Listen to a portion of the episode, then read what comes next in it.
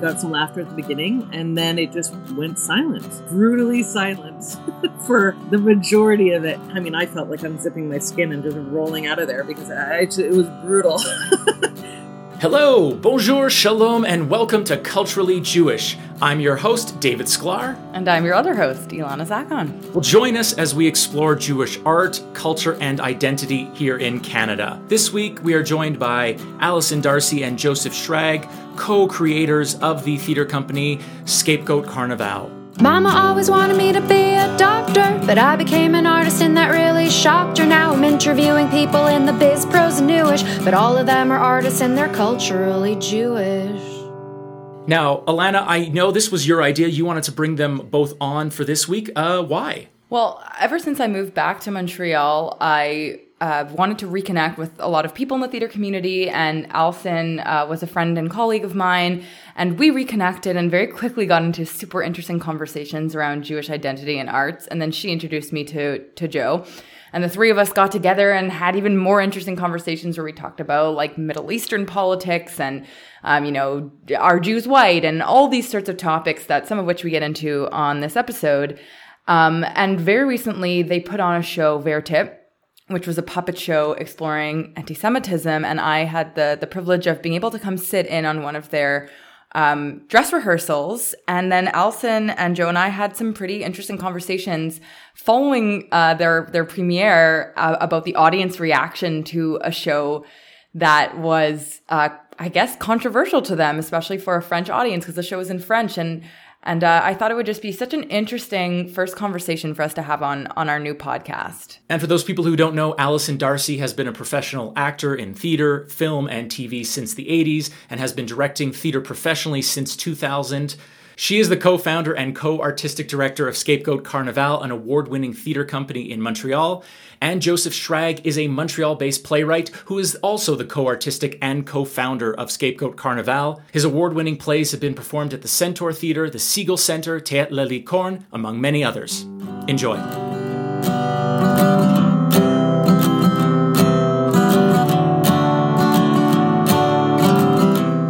Je m'appelle Verti.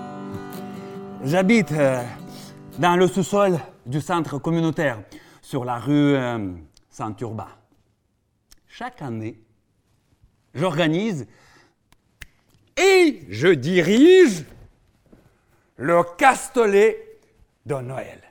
Uh, thank you both for joining us today. Uh, very briefly, we would love to know how you both ended up in the arts and more specifically in theater. And Alison, why don't we start with you? Uh, well, I was kind of born into it, unfortunately. Unfortunately. In that way that I'm saying unfortunately because technically that would make me a Nepo baby, which I'm not very pleased about, considering I think the idea of nepo baby makes you think that you get like a lot of advantage from it whereas i've managed to maintain my foothold in a very very small community uh, of and the anglophone theater scene within montreal. So yes i'm a nepo baby but it didn't get me there very far. Just while while we're while we're on that um, for the people who don't know you alison uh, can you just tell us a bit about your dad? Because i think it's just really interesting for our audiences. Yeah i'm both my parents uh, my uh, my parents came over from england. My father's originally from south africa of uh, eastern uh, european ashkenazi descent. And uh, my mother is British um, and Anglican, and they um, they they came over uh, to teach at the National Theatre School, and then they ended up starting the Centaur Theatre together um, in Old Montreal, which turned into a really big, prominent kind of theater for this community. And then my mother, after having um, my brother and I, started Geordie Productions, which is I didn't know that. Uh, um, a, a prom- don't know, okay, a prominent. Uh, theater for young audiences and has created a network all over Quebec, all the way up into Alert Bay. Geordie is where I got my start touring theater. There you go. Yeah. There you go. And Joseph, is there any nepotism running throughout your family? How did how did you get involved? Um, not really nepotism. Uh, my parents were social workers. I don't think they did much for me in the arts other than give me a healthy discouragement from going into them. But um, despite that, I went to Concordia. I did a degree in English and creative writing. And I wanted to be a writer. I did a bunch of playwriting classes. When I graduated, I tried being a writer and I met Alison and we staged a play that I'd written in a very, very lo fi kind of way, but it was a really magical experience. So we kept doing theater, and I met the English theater community, and I just sort of stuck around doing it. Amazing. So I was Yeah. the gateway drug. That's great. As, as it tends to be with theater, you, you, you dip your toes into it and then you, you can never get out of it. So I, I want to go back Yeah, to sorry. Vertip for a second, which the show that you that you just put on, which I had the pleasure of of seeing an open dress rehearsal.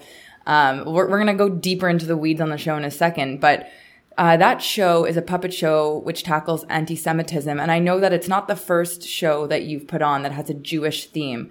Was there an intention when when you created the company that you would explore some of these Jewish themes, or did that just happen unexpectedly or organically? we weren't thinking about Jewish identity directly. I think there was always a sense, a shared sensibility between Alice and I that reflects in some ways an inherited culture, a sense of humor, uh, an absurdity that I associate somewhat with uh, Jewish writers. Which, which, which Jewish writers? Kafka. um, yeah, Oh about to say yeah, Kafka. I could so see that in your work. You know, it's funny. I just read um, Mordecai Richler for the first time. Which which book did you read? The Apprenticeship of Duddy Kravitz. Have you heard of it?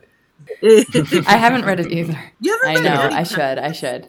Oh, I had to read Duddy Kravitz in like in high school. It was like a big part of the Oh, curriculum. I guess they cut that out. Montreal, Montreal high schools. I yeah. guess.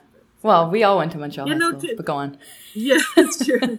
no, Joe and I, uh, yeah, we we definitely relate to each other in a slightly kind of Jewish way. I don't know if that's a way to express that, but it, it like we have a we have a shorthand and a kind of an understanding of.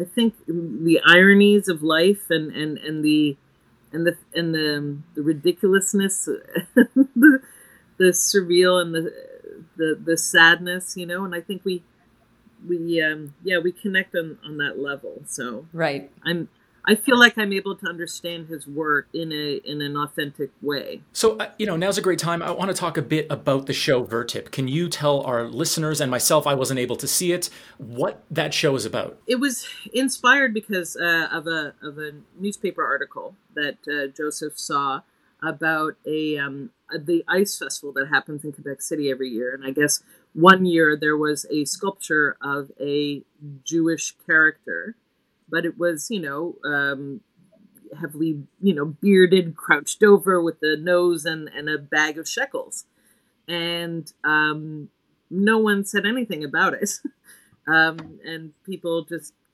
kept walking by until finally a couple from Montreal, I believe, uh, saw it and said, "Hey, that's really kind of an anti-Semitic depiction." It was revealed by the um, the creators, who were Eastern European, that this was um, a character from the Vertip, um, which is a style of puppetry um, that is prominent all over Eastern Europe. And the character of the Jew, or Zyhd, uh, was, you know, a famous character. And they didn't think of it as anti Semitic, just as who he was.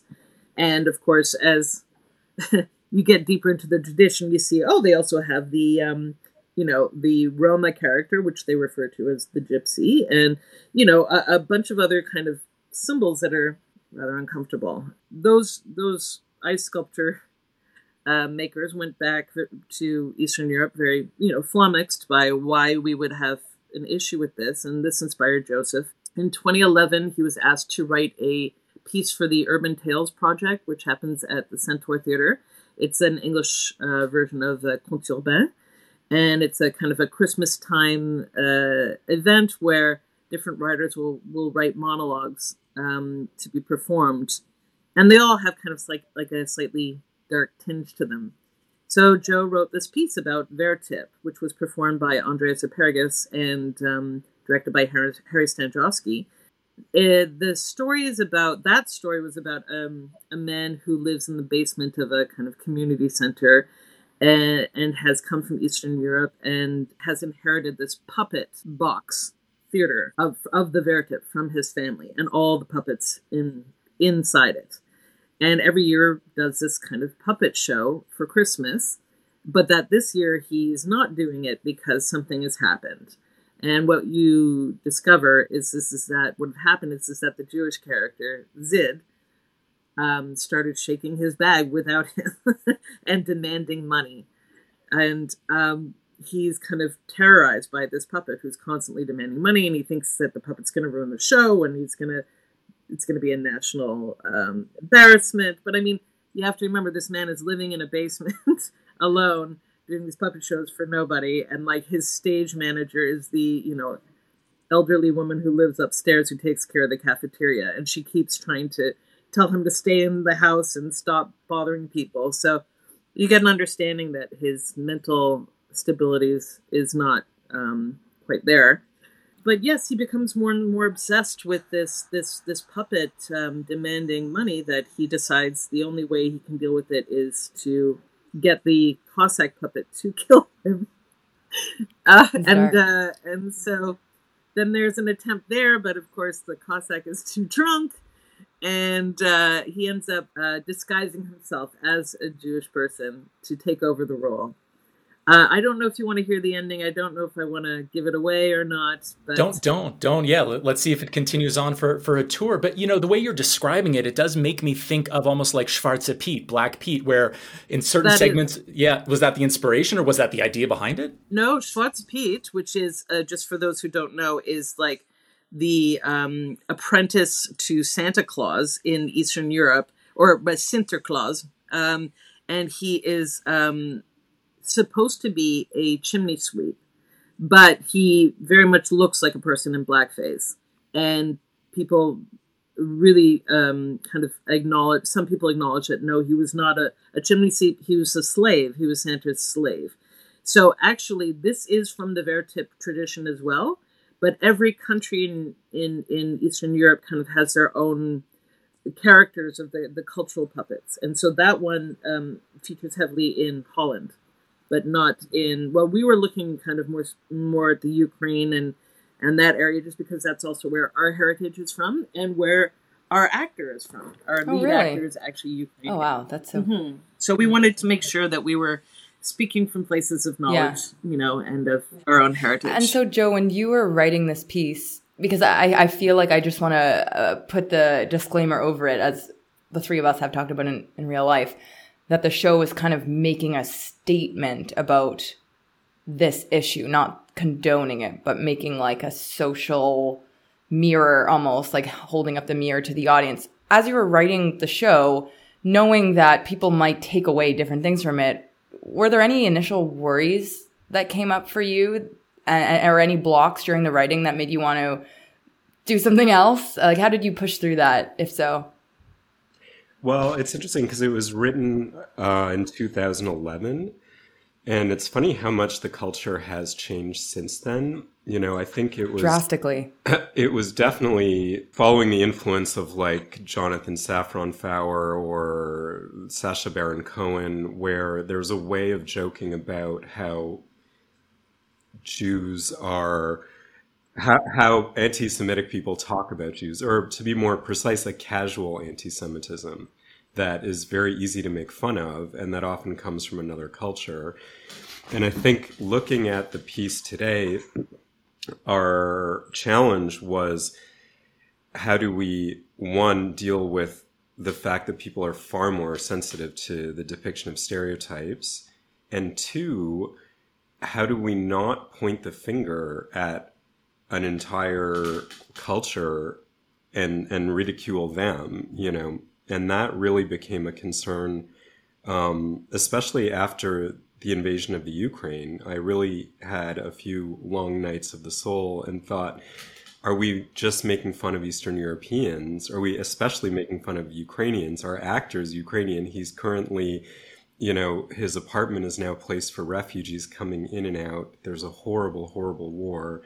It's not really the time to criticize. And so that tension really changed the piece. And uh, interestingly enough, because the monologue was written in 2011, but we decided to make an adaptation of it to create a puppet show.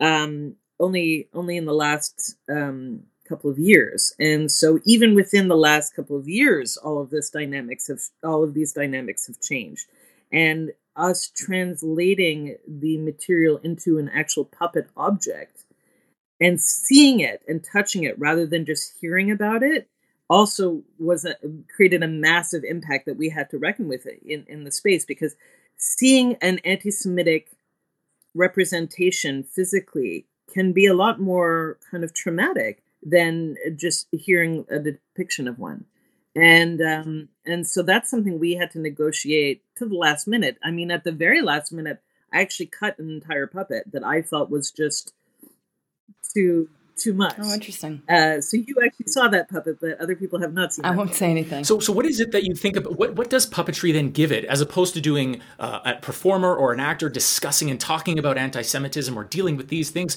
What does the puppet provide or remove or take away that you can maybe more safely explore these ideas? Well, it, yeah, it was very interesting because I think on the one hand, the minute we had an object, it created a, a much greater tension to actually see a stereotyped object as opposed to hear about it in passing definitely was like oh my god what are we doing? Because it's it's so uncomfortable. At the same time there was an opportunity to show a person's relationship with a puppet and to be able to stage in some ways a reconciliation or a change that was material and tangible come over the puppet. So there was all sorts of opportunities that came up I think the thing we had to go through was to be like, oh my God, this is like creating a lot more tension in the room, but there's also the opportunity in theater to resolve that tension. And I think that's where all the cathartic possibilities are. And, you know, a puppet isn't just a puppet. It's a, it's always a pas de deux with the puppeteer. So when you think of it as a metaphor, it's like there's the puppeteer and the puppet, and that relationship becomes so much more live and interesting and complex when you see it. Oh, 100%. The whole purpose of the story is to talk about the symbology, the the the um, the iconography of of casual racism. And so to actually see the symbol is or you know is, is is actually very important because it is a visual symbol that they're discussing. They're not talking about having people saying things. They're talking about seeing people doing things, which are anti-Semitic movements, you know, or or you know caricatures that you would see visually. Right. So yeah, I really want uh, to talk a bit about the audience reaction. I know we ran into each other after you'd done, I think, one show, and I, I found what you said so fascinating. So if you can just retell that story that you told me about um, that first first show, and then I'm so curious to hear how the rest of the shows were received. Okay. Uh, well, we were um, sitting in the back row, and uh, we saw all the the puppets, international puppet people come in because we we previewed at a huge puppet festival in Montreal, and we'd never been to the festival before. We're not actually a puppet company, and we're anglophone. So the fact that we were doing a French show with puppetry and premiering at this festival was pretty intense. And it was also our first time in front of an audience of more than five people. And um, everyone was very nervous, including our actor. And we had been working up to the last minute. So it was all a bit intense. And then uh, the sight lines were terrible. And so people couldn't see a bunch of the show. But also, at the last minute, Joseph and I made a decision to do a voiceover introduction saying, you know, the show has moments of anti Semitism, you know, like a, a trigger warning. And uh, I think that was a mistake because um, I think everyone got ready to see something about the Holocaust or, you know, something really um, dark and, and, and upsetting. And so they were not in the mood to laugh. And uh, the piece we've done is actually very light it's really about casual racism. It's about puppets, about whether or not we can keep the beauty of the folkloric stories without all the problematic elements. You know, can we separate them and and and keep these things alive? You know, uh, rather than banishing everything and banishing all the people who ever touched it. You know, and so these are very complex things, especially. Um, for an audience of non-Jewish people, which is primarily what we were finding here in Quebec on the French side. So yeah, what happened was we got some laughter at the beginning, and then it just went silent, and it was brutally silent for the majority of it. And then suddenly, when we had the ending, which I don't want to ruin, but is funny and emotional, then we got all the laughter back again, and and then the warm coos, you know, from the audience, and and we were. I mean, I felt like unzipping my skin and just rolling out of there because I, it was brutal. but it's interesting because with every performance after that, we were then bringing it to people um, who were not intimidated by the subject matter and the laughter started happening and rolling in. And by the end and and still by the end we also had a french audience but they were really engaged and laughing the whole way through and and and and not afraid. And i think some of that also might have had to do with you know the performance relaxing and getting more engaged but also we changed that pre show conversation to say hi, this show has been created by uh, Ashkenazi Jews and Eastern Europeans, and in both of our cultures, we use humor to Hmm. look at at the at tragedy or at things that make us uncomfortable. So we invite you to laugh with us Okay. at this at this, and it, I think it helped a lot. So That's a very interesting thing. To, yeah, and so much about trigger warnings too. Sometimes, you know, there's been a whole debate in our community about what do they provide, what do they take away. Are you revealing and prepping the audience for this stuff? And it seems like in your case, maybe that was detrimental to the show to sort of say this is a show and there's serious issues of anti-Semitism or anything else. So now be prepared and get ready to to to deal with this serious subject matter, as opposed to the levity that it seems like you wanted to provide. Now, I'm curious about another puppet show going on at the same time, which was The Incredible Secret of Blackbeard, L'Incroyable Secret de Barbe Noire, where it actually did get canceled because it, you know it's a black performer with what people have described as doing blackface. Now, why was that show? I, I'd be curious to hear from you. Why do you think that got so much negative press and feedback and was eventually pulled? Whereas your show may be dealing with similar issues with the stereotype of what people might call Jew face, uh, was was able to to continue on. J- just to be clear, like his, his show was temporarily canceled in Beaconsfield, as much as I can understand. It did have this huge uh, response in the media um, and people arguing about it. And that really put the fear into us, obviously, because we were doing something parallel. And someone even said if a Jewish person did this, they would be canceled right away.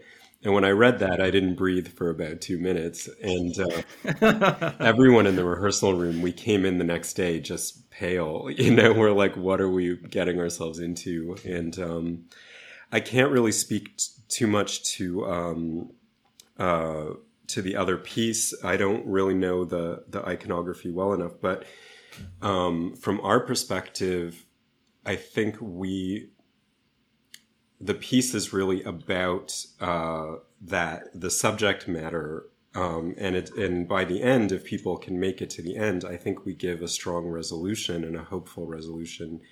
Um, and i think that might be the difference um, is that it's our subject whereas with him it's it it was um, one of his puppets.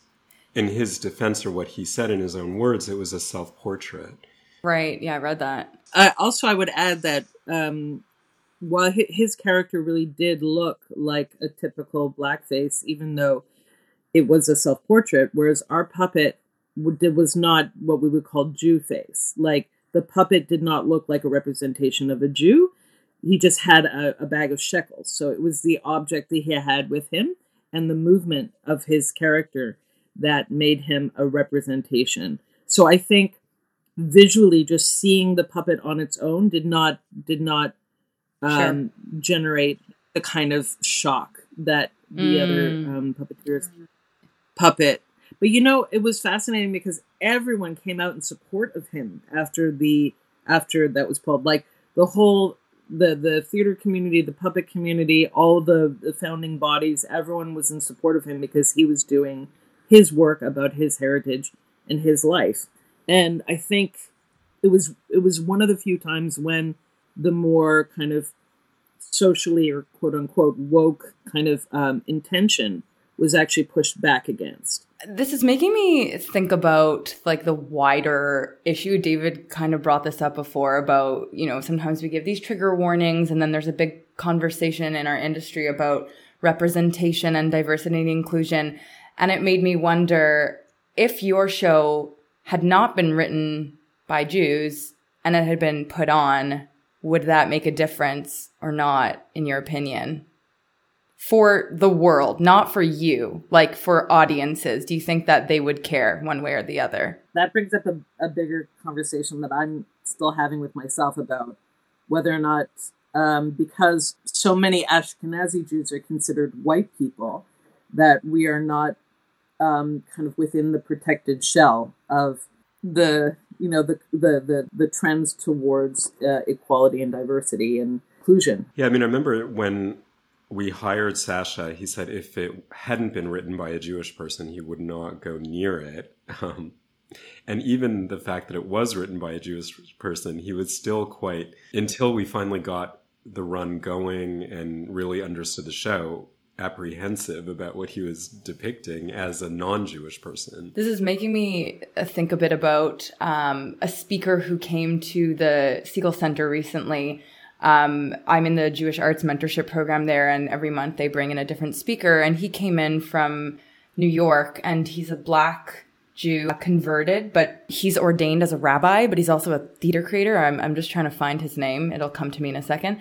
But um, we had a really interesting conversation about representation, and he was really pushing us all to think about how we can become more specific within the different strains of our Judaism, even if we are Ashkenazi. Because I, and that was something that I had never really heard anyone highlight before. Of like, we're not just one white like I mean, I don't mean this word in the way that I said it. I was going to say whitewashed. Um, we're not, it's not just one brushstroke. Like Ashkenazi often is portrayed in the media as like one thing. Maybe you have like a New York accent and you look a certain way and you talk a certain way or whatever. But Ukrainian Jews and Polish Jews and Russian Jews all had very different traditions and some of them had some various versions of language that they would speak. And I know that from talking to my grandfather, when he grew up, there was a lot of tension between communities in Montreal that were all Ashkenazi. And I feel like that, that was a really good reminder of like, oh, in my, sh- you know, my shows that I create, how can I get more specific? And I think that it sounds like you really did with Vertip about making it about an, a specific heritage. You didn't just say this is just, you know, a, a brushstroke. Just wanted to throw that out there. Well, I think also because it was a collaboration with a Ukrainian artist who had firsthand experience of this puppet tradition, it helped have a kind of a specificity to really um, look in detail about it. And I, yeah, I really value that that we did that it did become uh, a collaborative effort with people who have different knowledge and different perceptions of it. I question the kind of desire to become more specific, actually, in some ways, and, and in other ways, I, I don't. Because, it, okay, in the ways I don't, I, I think I understand why we would want some specificity, specifically when we're talking about the ways that um, Jews are being represented. Because, like, for example, just in terms of skin color, okay, um, I am definitely, you would look at me, she's a white person. Like, I don't look anything other than a complete white person.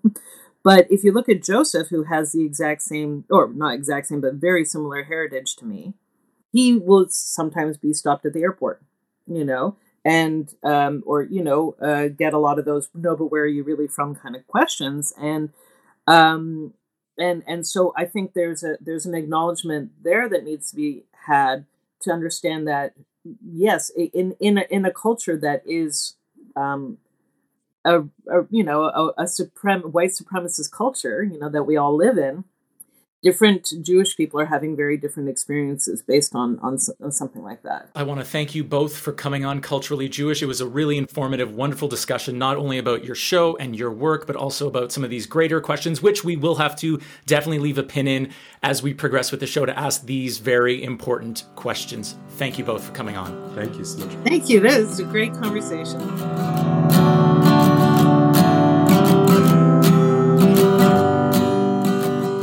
Now we're going to take a few minutes to chat a little bit about what we've been up to in the industry since David and I are both uh, multidisciplinary artists uh, in this vast milieu of uh, the entertainment world. Uh, David, what are you working on these days? Auditioning more? I know you are just a dinosaur. Please tell me more. I was. I was uh, Tyrell, the raptor. So we were touring for a couple of weeks across Western Canada, as far as Winnipeg, and then the other side we went to uh, Vancouver Island. It was great. Uh, there is talk that there there So may lucky. be. It was. It was. I was so happy to be in and around Victoria. The weather was great. There was no snow. I got to spend a bit more time visiting and catching up with some friends in Vancouver once the tour was over. Um, I think that's my retirement dream is to escape the winter of Calgary and head to Victoria and live out there as a retiree. Oh, that is a retirement place. yeah. It- it's it's where most Calgarians go to die, sadly, Oh, really? but true. it's Um, so beautiful. It really is. And I know you lived in Vancouver for many years. Um, Yeah, and you got to do a lot Victoria a of few theater there. Okay. Yeah. Okay. There, there's there's a lot of theater there. Uh, There up and down There's the a pretty coast. good. There's a pretty good scene. Vancouver is probably like the hub for theater in BC. That's where they. It's kind of like the Toronto of BC, where they'll cast a lot of shows for small parts of the province out of Right. Vancouver, um, but they they have a lot of like little communities a- alongside. Uh, the, yeah, the different parts. Like Very cool. Mm-hmm. Does a lot of musical theater. I know. Yeah, they do. Um, What have you been up to recently, Ilana?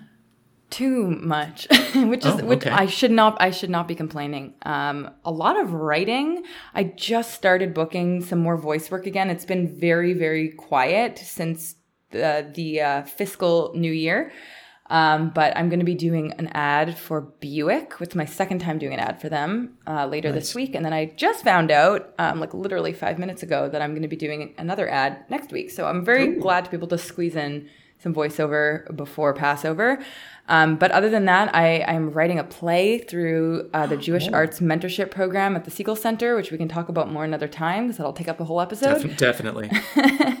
Um, and I, I'm I'm working on a whole bunch of other little projects. So it's just been a, a, a lot of me at the computer, which is not my ideal way of spending my time. I'm definitely craving uh, being in a rehearsal room again, but I trust that the time will come. You know, Ilana, um, there is so much there to talk about, but you did mention the word fiscal, which kind of gave me a bit of a trigger right there because this is what I'm dealing with as we speak, dealing with my taxes as a self employed artist. It is the bane of my existence. I don't know how you feel. I don't know if you do your own taxes, but No, this is the most. definitely this- not. I do my own taxes, and this is so frustrating because we have so many different jobs that are like T4A Hire an slips. accountant. That's no, you do I had a bad, I had a terrible experience one year with an accountant Get a better who, one. screw- who screwed me over, cost me thousands be- of dollars that I owed to the one. government. Maybe, but I like, I like learning about how to do my taxes, and this is what I'm dealing with this month and for the next couple of weeks. So it's just been very like- stressful. This this sounds like a problem you've put onto yourself unnecessarily. But anyway, I would. I'm horrible with numbers. Um, I have too many incomes, so I I have never done my own taxes, and I probably never will. You know what? Maybe at some point we should bring on like a tax expert onto this show to talk about how artists. so how- boring. no, it's it's actually once you get the hang of it, it becomes really exciting because then you know what you can deduct and what you can get away with and what. You oh, I know how to. I, I know what to deduct. That I don't have an issue with. Um, cool. Well, I'm I'm I'm glad that we got our little catch up. It has been a bit of a stretch since we've uh, caught up in podcast land. And Yes. uh, bef- before we we wrap up the show. Uh, we're gonna share uh, an event that we're excited about that's going on in Canada right now, or that is about to go on. Uh, David, do you have any any art related event that you are excited about? Yes, happening right now at Theatre Calgary is a show called Forgiveness, and it's uh, based on the acclaimed 2018 Canada Reads winning novel by Mark Sakamoto. I saw it for opening night. It is a tremendous, epic show. It's um, it's basically a memoir of Sakamoto's grandparents and their experiences during the Second World War. Mark's maternal grandfather was actually a soldier, a Canadian soldier who spent years in a prisoner of war Japanese camp, as well as his grandmother, his paternal grandmother, was one of the thousands of Japanese Canadians who was interned by the Canadian government during the Second World War. Uh, it was a tremendous feat. They started in Vancouver. They're ending this week in Calgary. If you're in and around the neighborhood, please check it out. It's it's a wonderful powerhouse of a show. Cool. Ilana, what's going on? What do you what do you want us to check out? I'm going to do a little plug for Prayer for the French Republic at the Segal Center, uh, which is opening on April 23rd. I had the uh, opportunity to read the script and I cried probably four times reading it. I'm really, really excited to see what they do with it. It's written by uh, Joshua Harmon, who wrote Bad Jews, which I know, David, you were in a production of uh, in Calgary a bunch of years ago.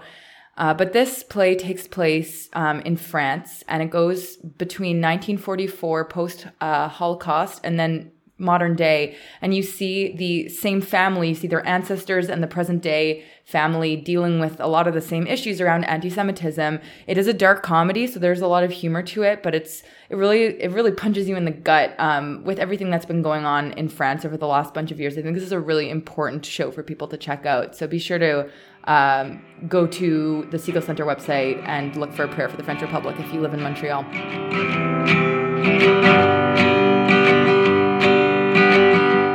Culturally Jewish is hosted by me, Ilana Zackon, and David Sklar.